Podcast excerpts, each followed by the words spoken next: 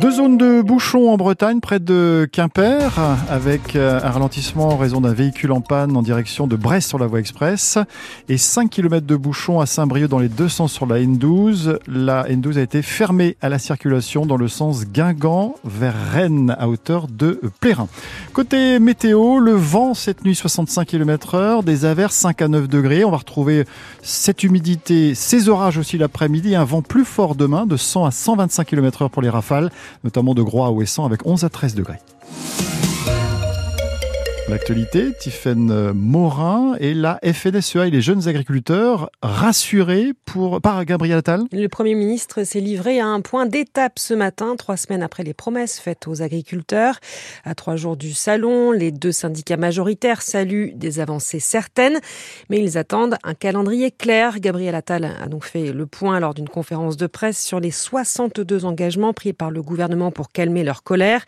Le chef du gouvernement promet de renforcer la loi égale d'ici cet été pour une meilleure rémunération des agriculteurs. Il est revenu sur le plan éco-phyto et il veut aussi favoriser la venue de saisonniers étrangers.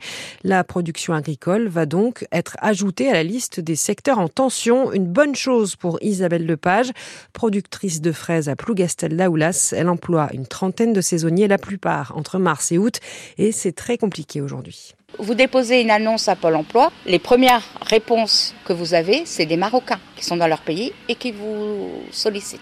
On n'a plus euh, de CV français. Hein. C'est fou. Hein. Tous les ans, on est confronté à, à 3-4 salariés qu'on aurait bien pris dans l'instant qui en avait vraiment besoin et qu'on n'a pas pu prendre. Donc, mais qu'on ne les empêche pas de travailler. Moi, j'ai eu des filles qui travaillaient une année, l'année suivante, elles n'ont pas eu le droit de travailler parce qu'elles n'ont pas eu leur, euh, leur papier euh, à jour. Et puis, ben voilà, donc elles sont restées chez elles. Euh. Il faut demander des autorisations de travail qui nous prennent 4-5 mois, donc notre saison est finie. Donc là, je viens de commencer une autorisation de travail pour une jeune fille qui est vraiment motivée, qui veut vraiment travailler. Mais je pense que, hélas, je ne pourrai pas la prendre parce que je ne pense pas avoir euh, le retour de l'autorisation de travail dans les temps, en fait. Déjà qu'on commence par faire travailler les gens qui sont déjà là, sur place, et qui ne peuvent pas travailler.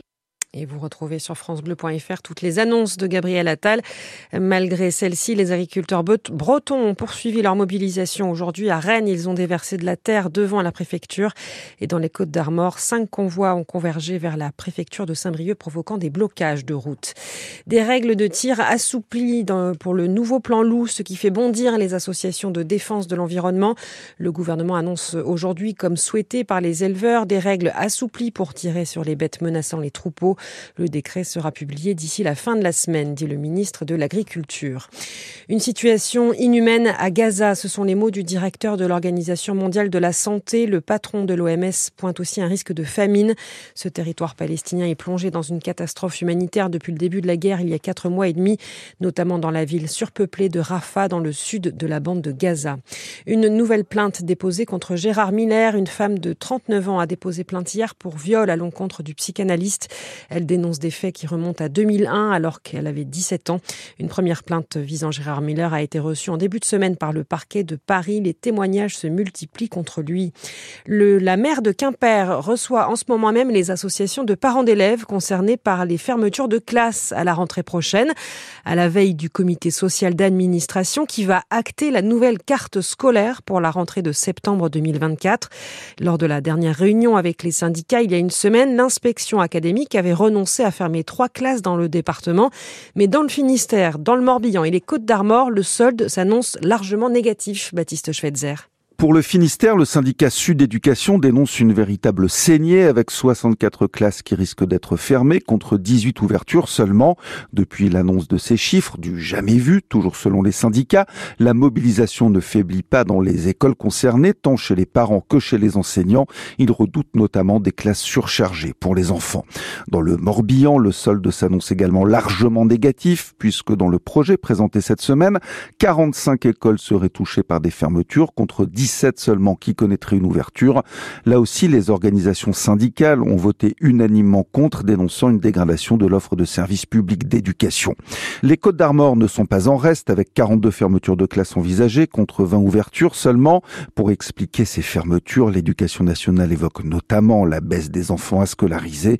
En cas d'évolution des effectifs, la carte scolaire pourra toutefois être adaptée jusqu'à la rentrée. Baptiste Schweitzer, un trafic quasi normal ce week-end à la SNCF La direction du groupe prévoit seulement quelques perturbations à la marge en raison de la grève des aiguilleurs. Les TGV Ouigo et Intercité rouleront normalement pour ce premier week-end des vacances scolaires de la zone B, c'est la nôtre. Et la SNCF qui a présenté aujourd'hui à Rennes ses principaux chantiers pour euh, la région cette année. Parmi les réalisations attendues, le renouvellement des voies entre Brest et Saint-Égonec, des travaux de 22 millions d'euros pour les 100 km de voies entièrement financés par l'entreprise. Ces travaux euh, réalisés de nuit s'étaleront du mois de septembre au mois de décembre. SNCF Réseau renouvelle aussi son objectif de rapprocher la Pointe-Bretonne du reste de la France avec le souhait de relier Brest et Quimper à Rennes en une heure et demie et à Paris en trois heures.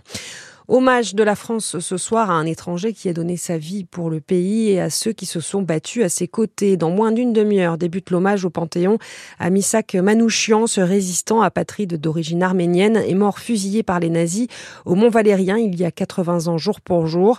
Ce soir, sa dépouille et celle de sa femme Mélinée font leur entrée au Panthéon et à travers eux, la République salue la mémoire de ses 23 compagnons d'armes morts exécutés à ses côtés.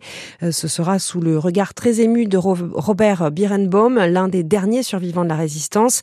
Il a intégré les FTP, les francs-tireurs et partisans de Manouchian au moment de son arrestation. Et s'il pouvait leur souffler quelques mots ce soir au moment de leur entrée au Panthéon, voilà ce qu'il leur dirait. Ah, je leur dirais bravo d'abord, un homme d'une intelligence remarquable. Et quand je pense que c'est un poète, un type qui a aimé la France, qui l'a dit, qui s'est battu pour elle, comme nous tous c'est très émouvant. C'est une récompense que j'avais jamais imaginée. J'ai pas fait ça pour avoir des médailles. Je l'ai fait parce que parce que j'étais français. J'aimais la France, comme eux. Et cet hommage est à suivre en vidéo sur francebleu.fr. Breizizel. 24 heures de repos avant la dernière ligne droite, Charles Caudrelier s'est mis à l'abri aux Açores pour laisser passer euh, la grosse perturbation dans le golfe de Gascogne. Le skipper du Maxi Edmond de Rothschild devrait arriver lundi après-midi à Brest.